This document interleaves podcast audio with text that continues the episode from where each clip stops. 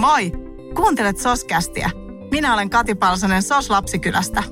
Tässä podcastissa keskustelen lasten ja nuorten hyvinvointiin liittyvistä asioista kiinnostavien vaikuttajien kanssa. Tänään Soskästissä pohdimme poikana olemista – Aihe ei ole näin sukupuolien moninaisuuden tiedostamisen aikakaudella helppo tai ehkä kovin suositeltavakaan aihe, mutta ehkä juuri siksi haluan ymmärtää vielä paremmin, miksi ja miten poikia pitäisi ymmärtää ja käsitellä oikeudenmukaisesti. Vieraarani tästä aiheesta keskustelemassa on Helsingin poikien talon johtaja Kalle Laanterä. Tervetuloa Kalle. Kiitos, kiitos. Me ollaan Kallen kanssa tutustuttu Sitrassa. Me osallistutaan tämmöiseen Sitra-läbiin, jossa me ollaan tartuttu noin 30 hengen porukan kanssa ratkaisemaan sitä, että kuinka lasten ja nuorten eriarvoisuus voisi Suomessa vähentyä. Ja niissä merkeissä ollaan päästy puhumaan poistakin, mutta Kalle, miten sä esittelisit itsesi meidän kuulijoille? Olen Kalle. Yleensä mä esittelen itseni ensimmäisenä kolmen lapsen isänä. Ja kaikki lapset ovat poikia. Ja tosiaan työskentelen, työskentelen Loistosetlementissä ja, ja mun vastuulla on poikien talon toimintaa ja myös meillä Itä-Pasilan sosiaalista nuorisotyötä sekä seksuaaliterveystyötä. Poikien talolle mä oon tullut töihin ja jotenkin sukupuolisensitiivinen poikatyö on, on lähellä mun sydäntä. Mutta tuli hauska ajatus mieleen tässä, kun pyöräilin tänne päin ja on sattunut asumaan lapsena tässä samassa kvarttelissa.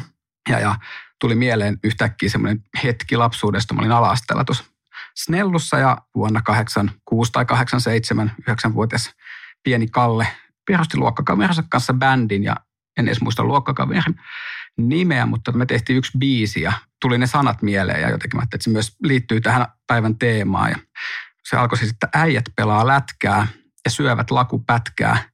Äijät pelaa lätkää ja lyövät pätkää jätkää. Hauskahan se on pelaa lätkää, mutta ei lyödä pätkää jätkää.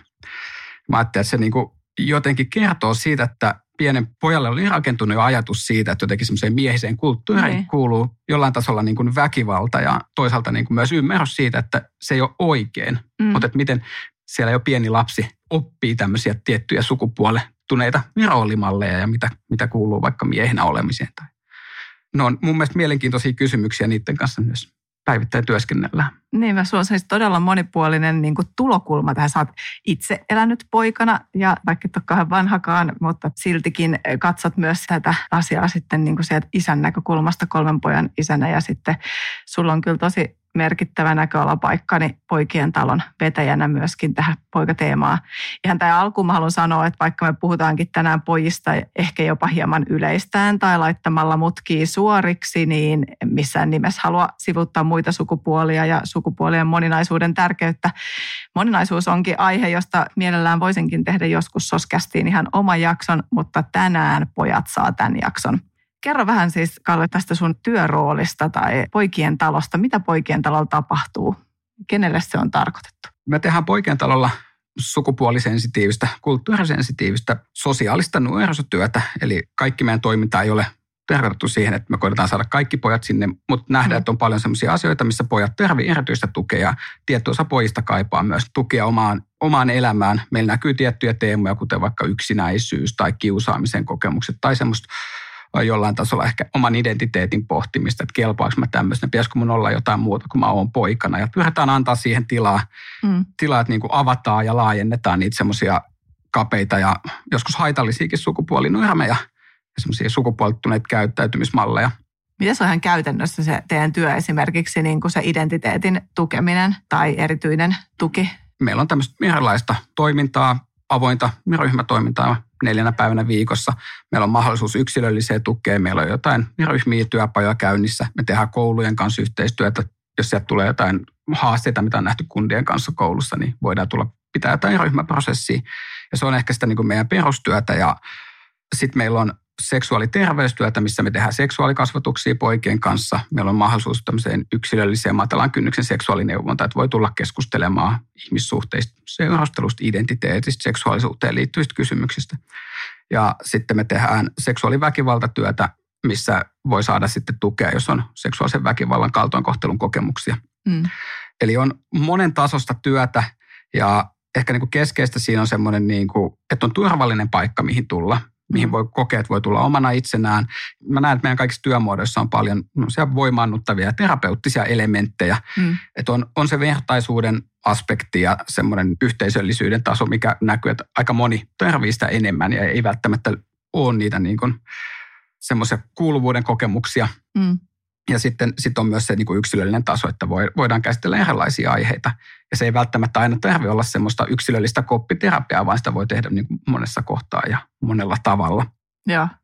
Toi on tietysti muualla kuin Helsingissä. Siis me toimitaan tällä hetkellä Helsingissä ja Espoossa. Jonkun Joo. verran tehdään Espooseen seksuaaliterveystyötä ja muita poikien taloja on tällä hetkellä Suomessa Oulussa.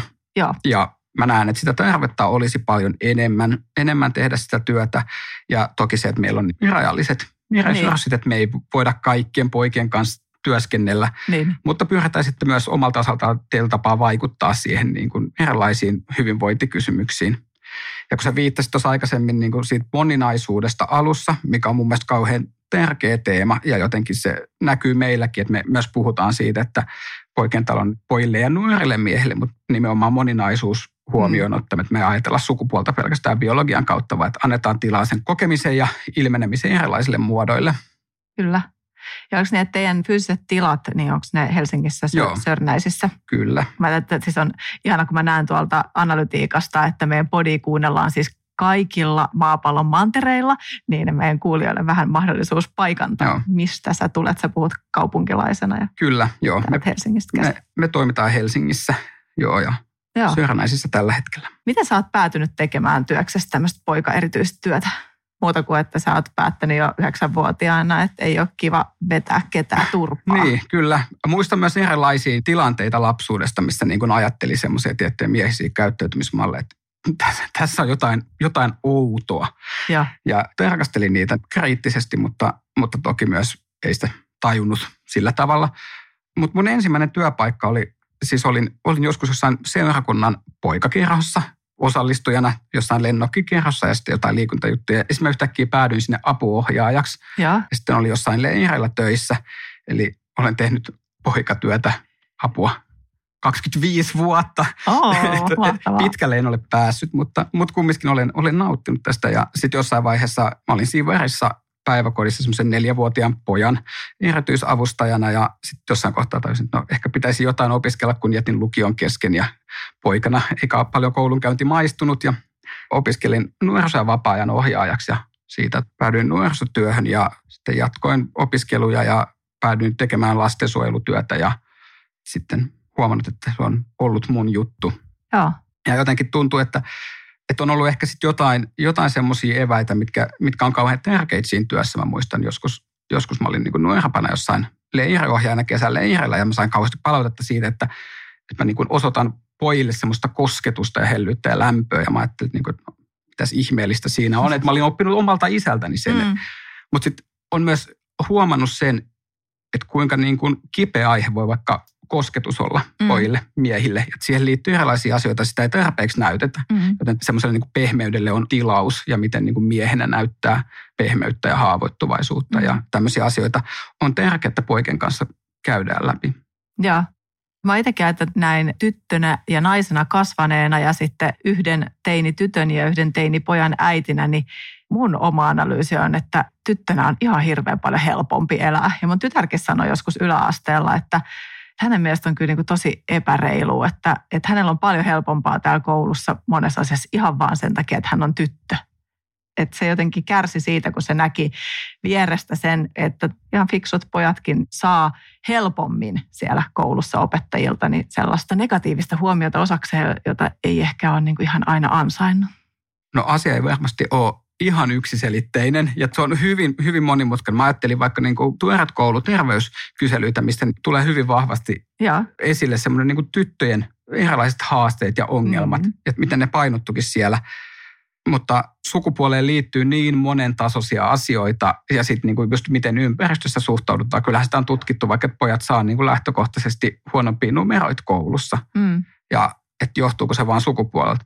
Toisaalta pojat pääsee monessa kohtaa aika helpolla sillä, että ne on poikia. niin, Että päiväkodissa tytöt opetetaan olemaan tunnollisia ja hoitamaan omat asiat ja pojat voi siinä sivussa sekoilla mitä haluaa ja sitten joku laittaa niille vaatteet päälle ja työntää ulos. Että miten niin kuin myös opetetaan vaikka pikkuhiljaa ottamaan sitä vastuuta mm. omista asioista, mikä on mun mielestä kauhean tärkeä asia, että sitten niin kuin, että oikeasti niin se pärjää elämässään. Totta, se voi olla niin kuin karhunpalveluskin niin. pojille se, että siellä päiväkodissa, jos ne passataan pilalle. Mm. Mutta samalla ne on aika tiedostamattomia ne asenteet ja ajatusmallit, oletukset, mitä meillä on. Ja mä ajattelin niin kuin meidän työn näkökulmasta on niin kuin kauhean keskeistä. Se on niin kuin osa sitä sukupuolisensitiivisyyttä, että pystytään myös reflektoimaan niitä, mm. miten me kohdataan, kohdataan jokainen lapsi, poika, tyttö, sukupuolesta huolimatta sukupuolen moninaisuus huomioiden niin, että me nähdään yksilönä ja mm. annetaan niin kuin tilaa ja mahdollisuuksia olla oman näköinen ja ettei tarvitse kasvaa mihinkään tai jätetä pois tietyistä asioista. Ja mm. se on aika, aika haastavaa välillä. On varmasti, mutta silti tämä koulut ja poikien menestyminen opinnoissa on, on yksi mun lempiaihe, joka ei jaksa olla mua aina hämmästyttämättä, että mitä pitäisi tehdä sille, että pojat pärjäisi yhtä hyvin opinnoissa kuin tytöt, koska mun on ihan kauhean vaikea hyväksyä sitä ajatusta, että pojat muka syntyisi jotenkin tyhmempinä. Mistä on kysymys? Miksi pojat pärjää tyttöjä huonommin koulussa, opinnoissa? Väitän, että se on tietyllä tapaa myös myytti. Joo. Ja olen nähnyt erilaisia tilastoja, tutkimuksia asiasta, että suurin osa pojista pärjää ihan siinä yhtä hyvin kuin suurin osa tytöistä. Ja, ja esimerkiksi mä ajattelen omien lasten poikien kohdalla, että, että ne pärjää itse asiassa todella hyvin koulussa. Mm. Mutta se iso kysymys on siinä, että ääripäissä se sukupuolijakauma mm. korostuu. Ja siellä niiden nuorten kohdalla, ketkä ei pärjää koulussa, ketkä jää jotenkin ulkopuolelle, niin siellä on aika paljon poikia. Ja, ja sitten myös, ehkä se on sitten semmoisia niin just tiettyjä tämmöisiä kulttuurisia tekijöitä, mitkä vaikuttaa siihen, että minkä takia vaikka pojat ei anna pörastaan koulussa. Mm. Miten niin kuin pojat pääsee tietyllä tapaa helpommalla ja voi olla, että ei niin kuin kannusteta, että ei ole ehkä kasvatettu semmoiseen niin kuin tunnolliseen rooliin, että mm. otetaan vastuuta niistä omista asioista, mikä on mun mielestä kauhean tärkeää, että opetellaan, niin. opetellaan sitä toisaalta myös niin kuin poikakulttuurissa – se ei ole se suosituin jäbä, kuka on se menestyy koulussa, vaan mm-hmm. jopa sehän on pahimmillaan semmoinen niin kuin hikarin leima ja siinä mm-hmm. on jotain negatiivista, että sä hoidat sun asiat hyvin, että sä panostat vaikka siihen omaan tulevaisuuteen, mm-hmm. vaan että, että jotenkin se on niin kuin koululla on, on joku semmoinen negatiivinen leima. Mutta onko se niissä, niissä jotenkin niissä poikageeneissä? Tai, vai mistä se tulee niin kuin ympäristöstä? Vai minkä takia tyttöjen on niin kuin helpompi sukupolvesta toiseen löytää ne tytöt, jotka haluaa pärjätä koulussa? Tai se on jotenkin hyväksyttävämpää, että ne pärjää niissä opinnoissa. Ja onneksi siis kyllä mäkin näen siis sitä niin kuin kehityskulkua, että semmoinen poikana olemisen moninaisuuskin on onneksi niin kuin kasvanut tai, tai ehkä suvaitsevaisempaa ja, ja sitä kautta tämä ehkä vähän muuttuu, mutta, mutta sitten, sitten kuitenkin, jotta ne pojat ei niin kuin alisuoriutuisi siellä koulussa, miksi ne ottaa sellaisen roolin niin kuin sukupolvelta toiselle?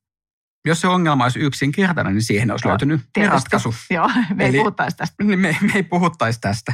Et siinä on niin todella monia tekijöitä ja miten ne niin kaikki vaikuttaa, niin niitä on niin ehkä mun mahdotonta sanoa mikä osuus tätä ongelmaa on se, että valtaosa on naisia, jotka määrittelee sitä olemista siellä päiväkodissa tai koulussa? Mä en usko, että sillä on, on niin kuin iso... Se ei ole se, se ei. juttu. Samanaikaisesti meillä on poikien kaikki työntekijät miehiä. Ja olen, niin. olen sitä mieltä, että pojathan kasvaa aika naisvoittoisessa ympäristössä. Mm-hmm. Ja se, että pojilla pitäisi olla myös siihen niin kuin oman kasvun peiliin semmoisia tiettyjä niin kuin positiivisia esikuvia mm. ja malleja miehenä olemisesta. Mutta se, että niin kuin tavallaan, että ajatellaan, että joku mies tulee sinne poikien keskelle ja jollain kurilla laittaa ne pojat ruotuun, mm. mikä niin kuin usein mietitään semmoinen mielikuva, niin se on mun mielestä niin kuin käsittämätön. Mm. Että ei se, niin kuin, ei se semmoisella kurella ja pelolla hallitseminen mm. pojille, vaan enemmän. Tämä on niin kuin asia, mihin pitää puuttua, koska yhteiskunta on myös muuttunut. Mm. Että jos ei se ennen se koulunkäynti napannut, niin sä saatoit mennä johonkin paikalliseen tehtaaseen tai johonkin mm. töihin. Ja sä saatoit siellä helposti poikana, miehenä edetä vaikka sitten niin kuin johtajaksi, saakka. johtajaksi saakka. Kyllä. Ja mikä niin kuin nykymaailmassa ei enää mene samalla tavalla. Mm. Et, et jos et sä löydä sitä omaa paikkaa, niin sä oot aika osaton myös helposti mm. niin kuin tässä mm. yhteiskunnassa, että koe semmoista niin kuin kuuluvuutta. Että kyllä poikien koulumenestykseen, siihen, että opitaan opiskelutaitoja, pitää mm. satsata, jotta niin kuin pärjää tässä yhteiskunnassa ja tulevaisuudessa. Mutta tosi monilaisia tekijöitä. Mä muista, kuka sen sanoi, mutta tietyillä niin kuin poikavoittoisilla luokilla korostuu se koulussa menestymättömyys, mikä haittaa kaikkia luokkalaisia. Ja tietyissä kohdissa sinne luokille, missä on paljon poikia, niin tarvittaisiin enemmän tukea, jotta voitaisiin keskittyä, jotta niin kuin siellä myös säilyisi se rauha. Ja se voi olla, että siellä on yksittäisiä poikia, kenellä ei kotota tueta koulun käyntiin ja kannusteta. Ja että miten me innostetaan poikia mm. oppimaan, millä tavalla meidän koulujärjestelmä on niin kuin rakentunut, on, on, on iso kysymys.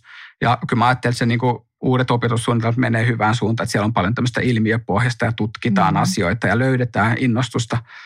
Ja pudistelin päätä, kun oma kolmasluokkalainen keskimmäinen lapsi oli, oli joskus lähtenyt koulun jälkeen tutkimaan kaverinsa kanssa ja usakoita. Ne oli ollut jossain puskassa kommandopipot päässä mm-hmm. ja tutkinut, mitä ne tekee. Ja sen jälkeen oli mennyt kaverilla kotiin ja sieltä jostain tietosanakirjasta etsinyt faktaa ja usakoista. Ja sitten se tiputteli mulle sitä, niin kuin, että mistä se innostus löytyy kiinnostua asioista. Että löytyy myös se oma juttu ja sitä kautta myös halu, halu kehittää itseään, koska semmoisen kipinän saaminen on kauhean tärkeä. Mm. Ja, ja mä ajattelin, että siinä on semmoinen, että jos, jos me nähdään pojat jotenkin yhtenäisenä joukkona ja lyödään siihen päälle semmoinen negatiivinen leima, mm. niin silloin se alkaa myös toteuttaa itseään. Että jos pojat alkaa näkemään itseään jotenkin niin kuin sen negatiivisen valon kautta, jos ei kukaan mm. niin kuin tuo semmoista uskoa ja positiivista voimaa, että semmoinen niin kuin tietty kannustaminen siinä kohtaamisessa, mä ajattelin, että on kauhean tärkeä. Ja pojathan pärjää työelämässä sitten vähintään yhtä hyvin, ellei sitten jopa siis paremmin, jos niin. katsotaan, että miten edetään sitten sit uralla, vaikka siihenkin vaikuttaa monet asiat. Että mä ainakin huomaan törmääväni siihen, että aika usein pienempien tai isompien poikien kanssa sellaiseen sparraajan rooliin, että se vaikka millä teitä arvostellaan koulussa numeroilla, niin, niin muistakaa, että se ei todellakaan ole koko totuus teistä. Ja ne monet ominaisuudet, jotka saattaa olla tällä hetkellä koululle ongelma, tai näyttäytyä siinä ympäristössä ongelmia, on todellisuudessa teidän vahvuuksia, joilla te tuutte pärjää elämässänne ja siellä työelämässä. Koska ihan sillä, että, että sä oot poika, niin semmoinen energisyys, ihan sama pulmaa varmasti energisillä tytöillä joskus siellä kouluympäristössä, että voi olla vaikea saada positiivisella tavalla kanavoitua sitä kaikkea energiaa, koska täytyy ottaa niin monen lapsen ja nuoren tarpeet siinä ympäristössä huomioon, että ei se mitään helppoa ole. Mutta pojat ei myöskään tosiaan ole mikään yhtenäinen massa ja onneksi meidän yhteiskunnassa on lisääntynyt suvaitsevaisuutta erilaisuutta kohtaan myös suhteessa poikiin. Silti musta tuntuu, että poikien maailmassa on paljon enemmän rajoitteita kuin tyttöjen. Esimerkiksi siinä, että, että huomattavasti hyväksyttävämpää, että tytöt pukeutuu poikien vaatteisiin kuin toisinpäin. Että, että kyllä aika suuri kynnys on varmasti vielä sille, että pojat sais käyttää hameita, mutta toisinpäin se ei ehkä ole niin kuin ihan sama juttu. Onko samaa mieltä? Onko poikien elämä rajoittuneempaa kuin tyttöjen? Suoraan vastaan niin on ja ei. Et mä ajattelen, että monessa kohtaa pojille annetaan tietyt vapaudet ja tytöt laitetaan tiukkaan. Niin, kuin. niin totta voisi ajatella niinkin päin. Mutta sitten samalla on tietyt hyvin kapeat lokerat ja puhutaan tämmöisestä manboxista, mihin sun pitää mahtua tai sä et ole mies. Et kyllähän mm. niin puhekielessä kaikki semmoinen homottelu tai saat neiti tai jotain muuta on just nimenomaan sitä, että maskuliinisuus on jotain, mitä pitäisi tavoitella ja mm. jotta sä todistat olevasi mies. Mutta kyllähän se on niinku muuttunut. Mä tässä vähän aika sitten näin somessa semmoisen meemin, missä oli semmoinen mies jostain ehkä 40-50-luvulta, kuka oli tyylikkäästi pukeutunut pukuun ja pitkään takkiin ja hiukset olivat kammattu siististi ja semmoinen niin kuin oikein siisti tyylikäs mies. Ja sitten oli mies vuodelta 2019, kenellä oli leggingsit jalassa ja tosi, tosi semmoinen niin kuin epämiesmäinen tyyli ja sitten niin kuin päivitellään, että mihin tämä maailma on mennyt. Eli toisaalta se niin kuin on avautunut sukupuolin toisaalta pojilla on enemmän tilaa niin kuin ilmaista itseään tai luovuuttaa, mikä sekin voidaan nähdä joskus heikkoutena. Mm. Mutta sitten taas siinä altistaa tietyllä tapaa tietyistä konteksteista itsensä myös haavoittuvaksi. Et mä ajattelin, mä katoin, esimerkiksi tämä kuva oli, oli silleen, että ne oli kyllä niin kuin vanhempia miehiä, ketkä niin kuin nauraskeli vähän sitä. Ja, ja tavallaan, että se on semmoisessa puheessa. Mutta sitten samaan aikaan on mun mielestä hienoa, että se on kumminkin muuttunut, että semmoiset tietyt tunkkaset asenteet, mitä, mitä miehisyyteen liittyy, niin niitä myöhätä.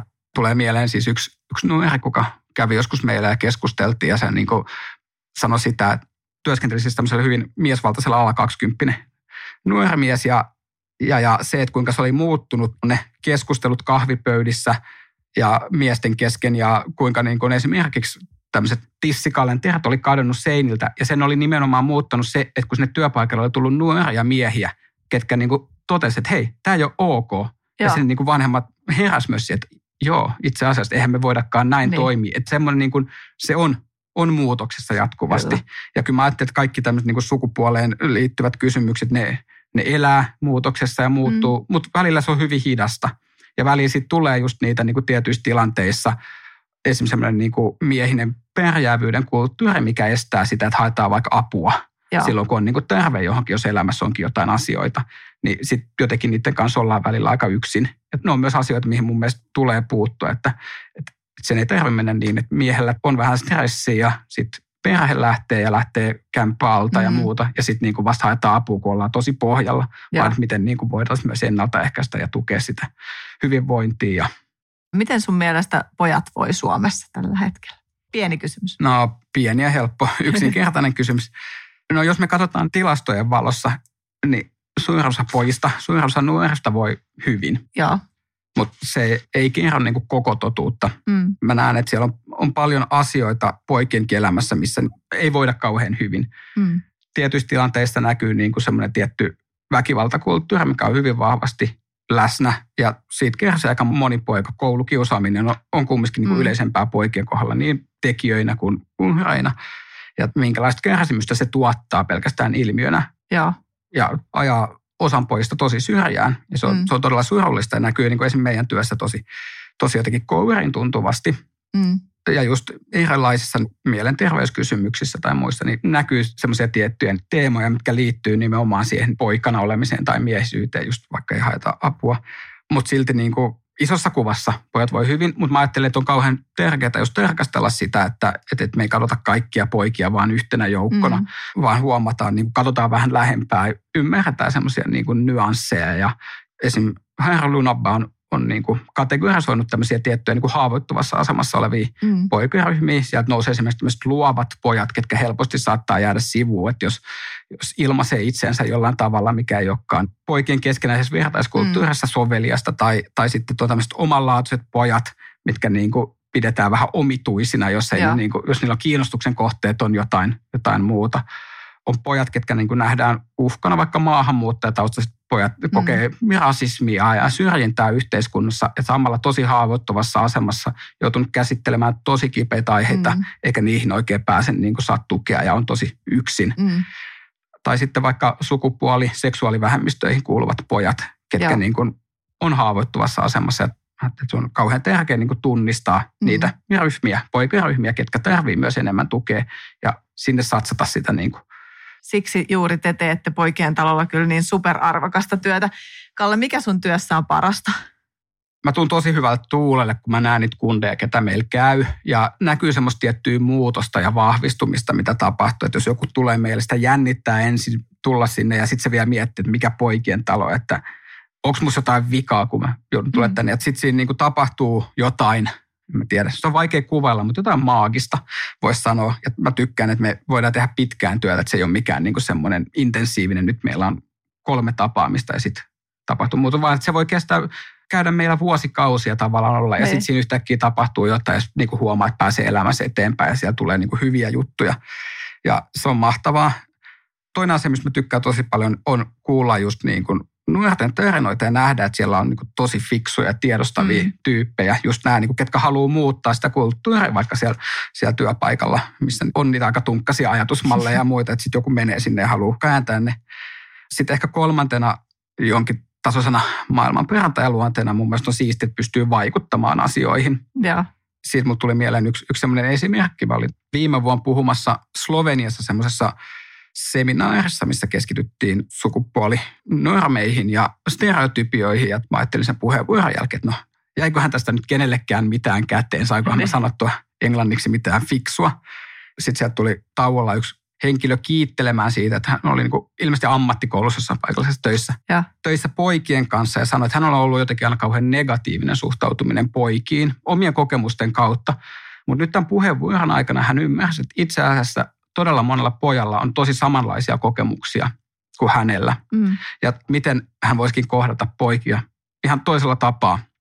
Ja sitten mä itse ajattelin mielessä, että wow, että jos kumminkin kohtuu nuori ihminen muuttaa jotenkin omaa käyttäytymistään ja suhtautumistaan poikiin. Mm. Mä näin jo se ihana maanantai kun kundit tulee kouluun ja sitten se opettaja kohtaa aivan toisella tavalla ne kundit ja, ja hän tekee sitä niin kuin vuosia. Niin minkälainen niin kuin muutoksen voima siinä on ja se on jotenkin niin kuin saa syttymään tähän Tiedät, työhön. että teet työtä, jolla on merkitys. Nyt me ollaan Kalle hämmennetty tätä poika-asiaa ja keskustelua niin aika monesta suunnasta ja nurkasta.